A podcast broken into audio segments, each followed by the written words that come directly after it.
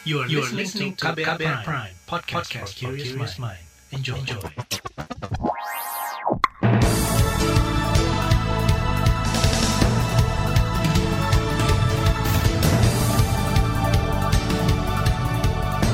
Selamat pagi saudara, inilah Buletin Pagi KBR edisi Rabu 9 Desember 2020, saya Reski Mesanto. Seperti biasa pagi hari ini tim redaksi KBR telah menyiapkan sejumlah informasi terkini untuk Anda. Di antaranya, pilkada hari ini diwarnai kerawanan COVID-19, Komnas HAM selidiki kasus bentrokan FPI dan polisi dan stok reagen habis. Suspek COVID-19 di Jombang antri PCR. Dan saudara, inilah Buletin Pagi selengkapnya. Terbaru di Buletin Pagi. Saudara, pemilihan kepala daerah atau pilkada hari ini digelar serentak di 270 wilayah Indonesia. Pilkada hari ini akan memilih gubernur di 9 provinsi, bupati di 224 kabupaten, dan wali kota di 37 kota. Pelaksanaan pilkada hari ini diliputi kerawanan. Badan Pengawas Pemilu atau Bawaslu menyebut ada lebih dari 49 ribu tempat pemungutan suara atau TPS rawan di Indonesia. Anggota Bawaslu Pusat Muhammad Afifuddin mengatakan ada sembilan indikasi kerawanan mulai dari TPS yang sulit dijangkau karena kondisi geografis, kerawanan karena cuaca, faktor keamanan, serta ancaman infeksi virus corona. Jadi secara akumulasi ada 49.390 DPS yang berpotensi rawan dengan 9 indikator yang kita ambil. Adapun kemudian apa yang kita lakukan, tentu sebagai pengawas yang bertugas melakukan pengawasan seluruh tahapan termasuk tahapan di hari nanti, kami ingin memastikan dan juga memerintahkan jajaran pengawas kami untuk betul-betul mengawasi seluruh proses dengan memedomani protokol kesehatan. Mengenai ancaman virus corona, anggota Bawaslu Pusat Muhammad Afifuddin menyebut ada sekitar seribuan TPS yang tidak sesuai standar protokol kesehatan, serta ada lebih dari seribu TPS di mana petugas pemungutan suara terkonfirmasi positif tertular COVID-19. Sementara itu, saudara pilkada rawan COVID-19 juga terjadi pada pemilihan wali kota Balikpapan, Kalimantan Timur. Para saksi dari salah satu kubu pasangan calon yang berjumlah sekitar 3.000 orang menolak mengikuti tes cepat dengan alasan tidak ada aturannya. Sementara itu, ratusan penyelenggara pilkada tingkat KPPS di berbagai daerah reaktif ketika menjalani tes cepat. Sebagian menolak untuk diperiksa swab atau tes usap. Saudara, Komisi Pemilihan Umum atau KPU menyatakan pilkada tetap dapat terselenggara sekalipun jumlah petugas KPPS-nya berkurang. Pernyataan itu disampaikan anggota KPU Idewa KD Wiarsa Rakasandi mengomentari laporan Bawaslu yang menyebut ada seribu lebih TPS rawan karena KPPS-nya terinfeksi virus corona di dalam regulasi sudah diatur. Jika misalnya ada satu sampai dua orang yang berhalangan, itu pemungutan dan penghitungan suara tetap bisa dilakukan. Biasanya tetap dilakukan ya, karena jumlah DPT per TPS juga sudah diatur. Jika ada masalah soal SDM, maka hal itulah yang harus diatasi. KPU sudah memiliki regulasi dan aturan. Kami berharap ya jajaran di bawah melaksanakannya dengan baik. Oleh karena itu, saya berharap ini betul-betul dicermati dengan baik, dilaksanakan dengan baik. Hari pemungutan dan penghitungan itu suara itu dilaksanakan besok ya. Nah tentu kami berharap akan berjalan dengan lancar. Anggota KPU Idewa KD Wiarsa Rakasandi menambahkan, petugas KPPS yang hari ini bertugas harus dalam keadaan sehat. Jika ada petugas yang hasil rapid testnya reaktif COVID-19, maka perlu diperkuat lagi hasilnya dengan tes usap atau PCR. Untuk itu, seluruh jajaran petugas lapangan harus sigap mengantisipasi penggantian petugas KPPS. Sementara itu, kantor Istana Kepresidenan meminta masyarakat tidak khawatir terhadap penyelenggaraan pemilihan kepala daerah atau pilkada serentak pada Rabu hari ini.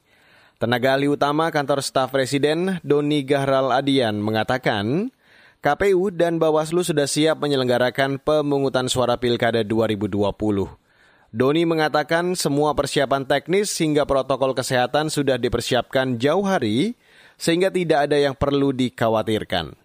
Ha, saya kira sudah dari siap ya, semua persiapan sudah dilakukan ya, protokol kesehatan ya yang menjadi acuan utama itu dilaksanakan ya, KPU menjalankan tugasnya, bahwa menjalankan tugasnya, ya, jadi kita tinggal menunggu ya eh, proses pencoblosan ya, dan diharapkan saja berjalan damai, tidak ada gesekan, yang menang uh, tidak jumawa, yang kalah juga menerima dengan lapang dada. Tenaga ahli utama kantor staf presiden Doni Gahral Adian menanggapi kekhawatiran turunnya tingkat partisipasi masyarakat lantaran pilkada digelar di masa pandemi.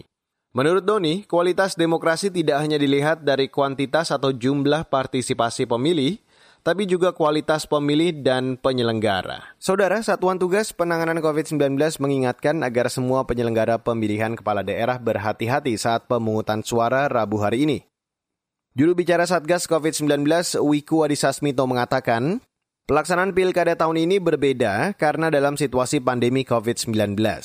Keberhasilan pilkada bergantung pada ada tidaknya penularan COVID-19 di TPS. Maka tolak ukur keberhasilannya pun berbeda. Pilkada ini hanya dapat dikatakan berhasil apabila penyelenggaraannya berlangsung dengan menegakkan disiplin protokol kesehatan sehingga tidak ada penularan kasus COVID-19 baru. Juru bicara Satgas Nasional Penanganan COVID-19 Wiku Adisasmito mengatakan, Penyelenggara pemilu yaitu KPU sudah mengeluarkan berbagai aturan terkait protokol kesehatan saat pilkada yang sifatnya wajib ditaati.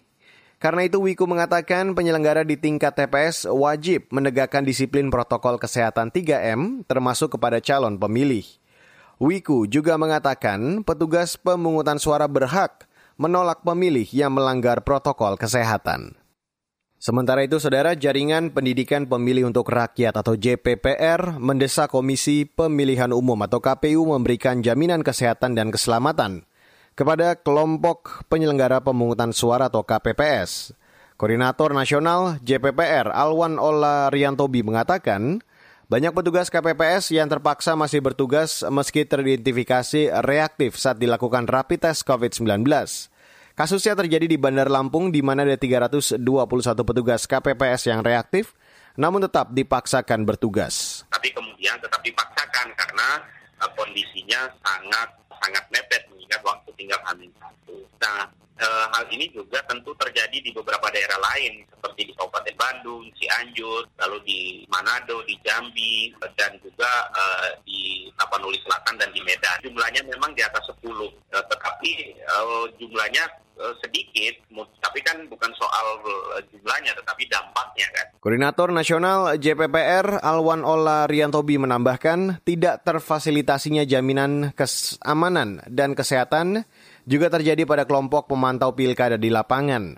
Akibatnya kesadaran mematuhi protokol kesehatan COVID-19 masih harus bergantung pada kesadaran individu tanpa diatur dalam mekanisme formal yang jelas. Saudara Polri bantah persulit pengambilan jenazah 6 Laskar FPI. Informasi selengkapnya akan kami hadirkan sesaat lagi. Tetaplah bersama kami di Buletin Pagi KBR. You're listening to KBR Pride, podcast for curious mind. Enjoy!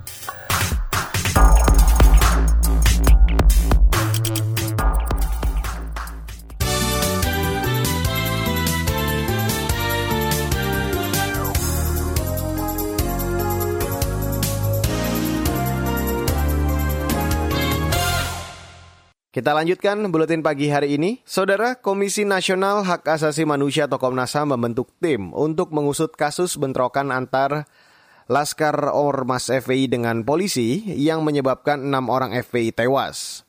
Anggota Komnas HAM BK Ulung Hapsara mengatakan mereka menurunkan tim penyelidikan untuk menguak fakta karena dua pihak sama-sama saling mengklaim benar kita juga sudah uh, ketemu dengan FPI, meminta keterangan dari uh, kawan-kawan FPI, gitu seperti apa kronologinya dan yang lain sebagainya. Nanti kita juga akan meminta olah TKP begitu, TKP persisnya di mana, gitu. Terus kemudian yang lain lah ya, detail begitu. Terus juga meminta keterangan kepada kepolisian. Itu yang akan dilakukan, termasuk juga nanti minta ke jasa marga dan yang lain sebagainya. Itu tadi anggota Komnas HAM BK Ulung Hapsara.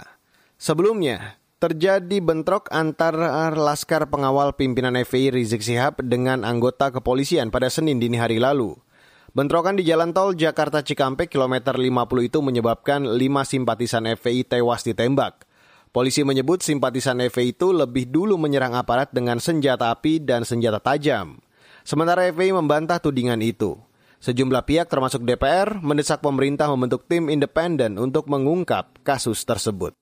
Sementara itu, saudara, markas besar kepolisian membantah mempersulit pengambilan jenazah enam anggota FPI yang tewas tertembak dalam bentrok dengan aparat kepolisian. Juru bicara Mabes Polri, Awi Setiono kemarin mengatakan, pihak Rumah Sakit Polri Kramat Jati masih melakukan proses identifikasi jenazah proses identifikasi enam jenazah dan dilakukan otopsi sedang berlangsung. Tentunya nanti juga kalau sudah selesai identifikasi jenazah juga akan kita kembalikan kepada pihak keluarga. Ya, kalau masih ada pertanyaan, katanya kemarin malam ada datang dipersulit itu tidak ada. Kita tidak pernah mempersulit karena memang masih proses identifikasi. Juru bicara Mabes Polri, Awi Setiono, tak bisa memastikan berapa lama proses identifikasi berlangsung. Sebelumnya, pihak FPI menyesalkan tindakan polisi yang disebutnya mempersulit pengambilan jenazah enam anggota FPI yang tewas ditembak polisi di Jalan Tol Jakarta Cikampek, kilometer 50 pada Senin dini hari lalu. Kita beralih ke informasi lain, Saudara. Komisi Pemberantasan Korupsi atau KPK memberikan penghargaan kepada tiga individu yang dianggap sebagai teladan karena melaporkan gratifikasi ke KPK. Deputi Pencegahan KPK, Pahala Nainggolan mengatakan, ini merupakan kali pertama KPK memberi penghargaan kepada individu. Penghargaan itu diberikan menjelang Hari Anti Korupsi Sedunia yang jatuh 9 Desember hari ini. Bahwa ada tiga orang tahun ini yang kita pikir sangat luar biasa gitu karena kita bilang secara individu organisasinya harusnya beruntung karena ada individu yang kita bilang begini kalau pinter kita bisa belajar tapi kalau jujur itu melekat. Sekarang organisasinya beruntung karena sudah melekat jujur. Itu tadi Deputi Pencegahan KPK Pahala Nainggolan. Tiga orang yang mendapat penghargaan itu adalah Wahyu Listiantara Budi Ali Hidayat dan Apriansyah. Apriansyah merupakan Kepala Dinas Pekerjaan Umum dan Perumahan Rakyat Kabupaten Muko Muko Bengkulu. Apriansyah membayar dengan uang pribadi biaya pengaspalan di depan rumahnya yang secara tiba-tiba dilakukan pihak pemborong. Sedangkan Wahyu Listiantara merupakan pensiunan personel Brimo Polri yang saat ini bekerja di PT Kereta Komuter Indonesia menolak cek senilai 100 juta rupiah. Cek itu akhirnya dilaporkan Wahyu sebagai gratifikasi ke KPK. Adapun Budi Ali Hidayat merupakan penghulu media atau kepala KUA Kecamatan Cimahi Tengah Budi melaporkan gratifikasi terkait jabatannya hingga lebih dari 80 kali. Kita beralih ke berita ekonomi, Saudara. Kementerian Keuangan mendorong sektor perbankan tetap menyalurkan bantuan pembiayaan kredit selama pandemi COVID-19 dan bukannya menghentikan layanan kredit. Menteri Keuangan Sri Mulyani mengingatkan perekonomian nasional akan bergerak jika sektor keuangan dan berbagai jenis korporasi dapat menjalani bisnisnya. Karena kalau terlalu lama dia pingsan, ekonominya juga pingsan. Siuman dan harus segera pulih. Artinya sektor keuangan harus mulai memberikan kredit. Korporasi berani mengambil kredit. Nah kalau dua-duanya yang satu nggak berani mengambil kredit, yang satunya tidak berani memberi kredit, maka ekonominya akan pingsan. Menteri Keuangan Sri Mulyani menyebutkan pertumbuhan kredit selama pandemi turun hampir di level 0% atau tumbuh negatif. Hal ini juga terlihat dari data pertumbuhan kredit yang dikeluarkan Otoritas Jasa Keuangan pada Oktober lalu. Sri Mulyani menyebutkan pemerintah sudah menjamin kredit modal kerja bagi UMKM, sehingga diharapkan industri perbankan berani memberikan kredit korporasi di tengah resiko ketidakpastian yang memang masih tinggi. Beralih ke mancanegara, saudara, seorang warga lanjut usia berusia 90 tahun, Margaret Keenan, menjadi orang sipil pertama yang disuntik vaksin COVID-19 di Conventi, Inggris. Ia mendapat suntikan pertama vaksin virus corona yang dikembangkan Pfizer dan BioNTech. Margaret harus menunggu tiga pekan lagi untuk menerima suntikan vaksin kedua. Inggris kemarin memulai vaksinasi COVID-19 secara massal. Menteri Kesehatan Matt Hancock berharap jutaan warga sudah divaksinasi hingga akhir tahun ini. Inggris sudah memesan 20 juta vaksin COVID-19. Pengembangnya Pfizer dan BioNTech mengklaim vaksinnya 95% efektif mencegah infeksi virus corona. Kita beralih ke berita olahraga, saudara. Pesta olahraga dunia Olimpiade 2024 Paris, Prancis akan mempertandingkan cabang olahraga baru yaitu breakdancing. Selain breakdancing, ada juga cabang olahraga yang sebelumnya tidak rutin dipertandingkan, yaitu selancar, papan luncur atau skateboard, serta sport climbing. Empat cabang olahraga itu dipastikan masuk dalam daftar yang akan dipertandingkan setelah diajukan penyelenggara Olimpiade Paris dan disetujui Komite Olimpiade Internasional pada Senin lalu. Sebetulnya breakdancing pernah dipertandingkan di ajang Olimpiade Pemuda pada dua tahun lalu di Argentina – Komite Olimpiade memasukkan breakdancing dalam cabang lomba yang dipertandingkan untuk menarik banyak peminat baru usia muda. Sementara selancar, memanjat, dan skateboard juga akan dipertandingkan pada Olimpiade Tokyo 2020 yang pelaksanaannya akan digelar tahun depan. Saudara, sesaat lagi akan kami hadirkan laporan khas KBR yang bertajuk Suara Tenaga Kesehatan Jelang Vaksinasi COVID-19. Tetaplah bersama kami di Buletin Pagi KBR. You're listening to KBR Pride, podcast for curious mind. Enjoy!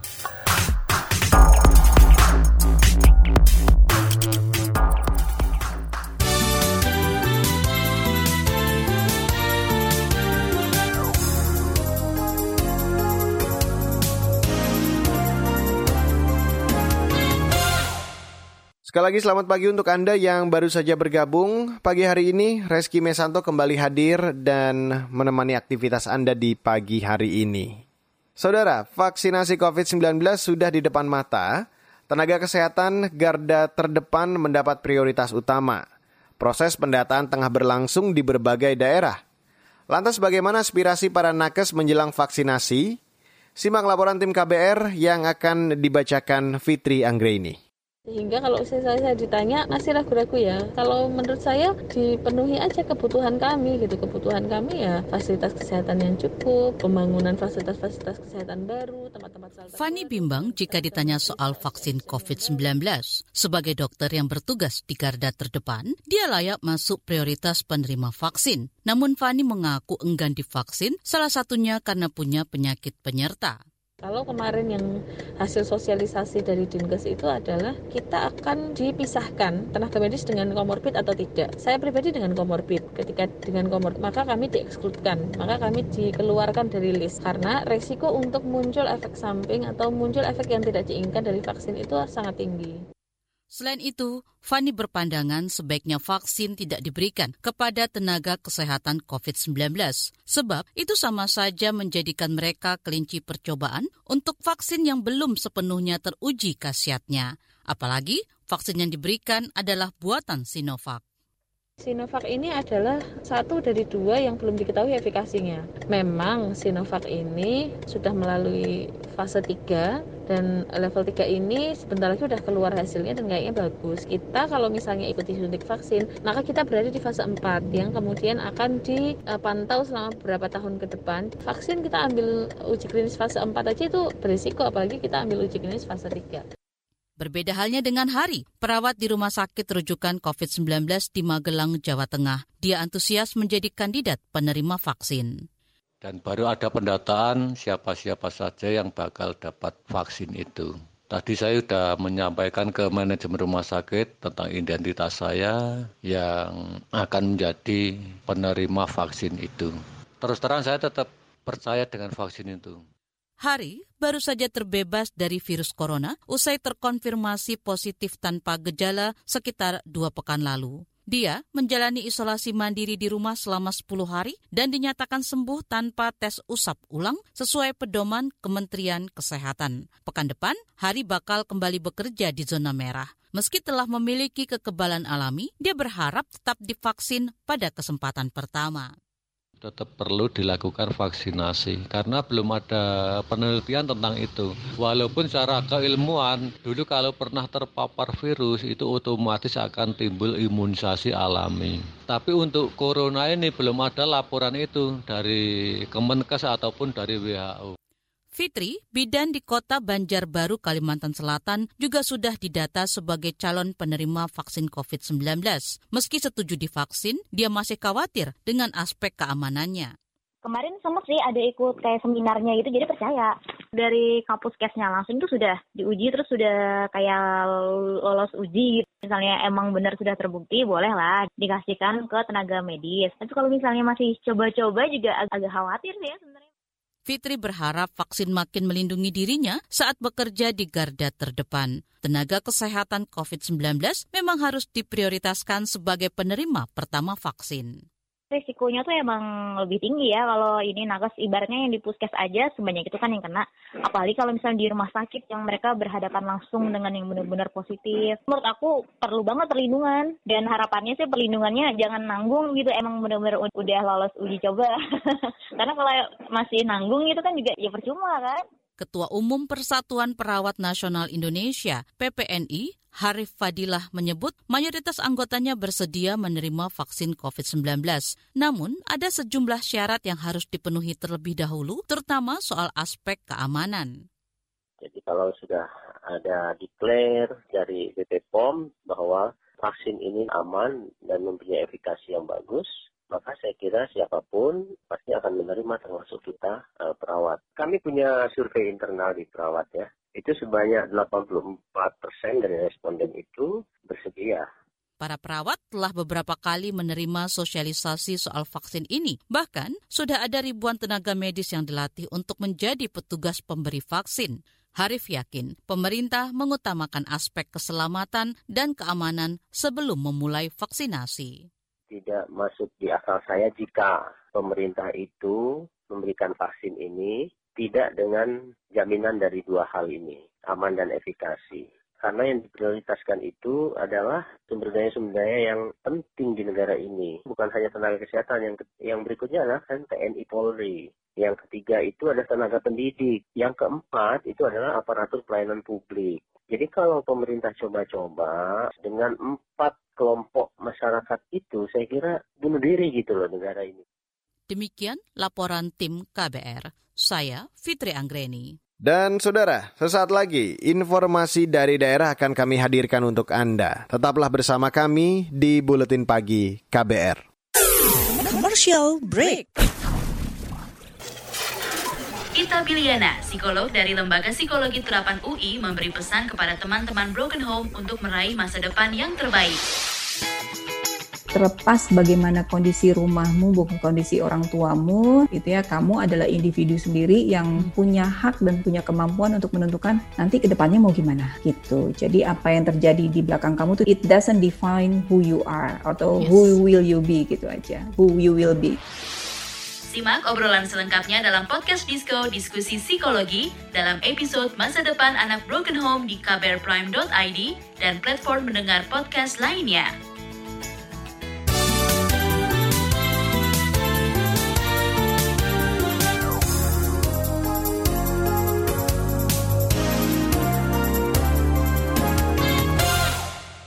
Dan inilah bagian akhir dari buletin pagi hari ini. Kita ke Papua, saudara. Komisi Pemilihan Umum atau KPU menunda pelaksanaan pemilihan kepala daerah Kabupaten Bovendigul, Papua. Ketua KPU Provinsi Papua, Theodorus Kosai, mengatakan Pilkada Kabupaten Bovendigul tidak jadi dilaksanakan pada 9 Desember besok karena salah satu pasangan calon yaitu Yusak Yaluwo dan Yakobus Yaremba dibatalkan status pencalonan mereka. Pasangan itu kini menggugat KPU. Ketua KPU Provinsi Papua, Theodorus Kosai, mengatakan pasangan Yusak Yakobus dibatalkan berdasarkan keputusan KPU pada 6 Desember lalu.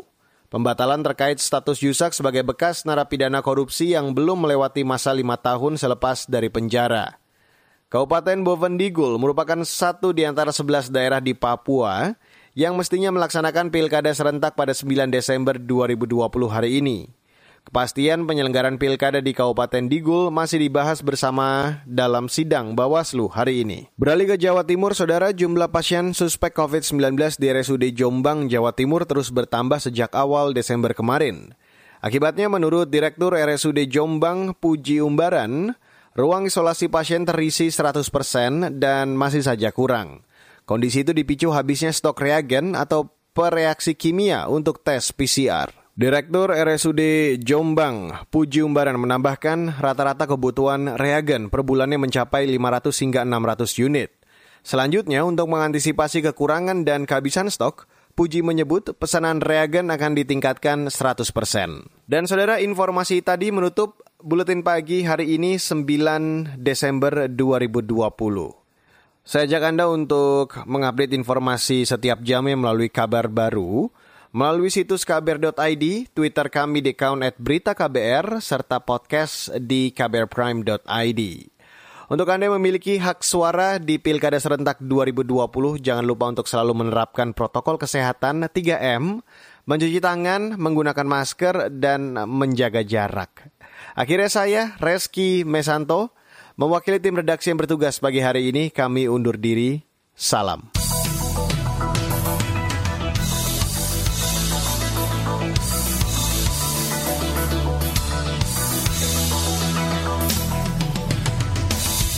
KBR Prime, cara asik mendengar berita. KBR Prime, podcast for curious mind.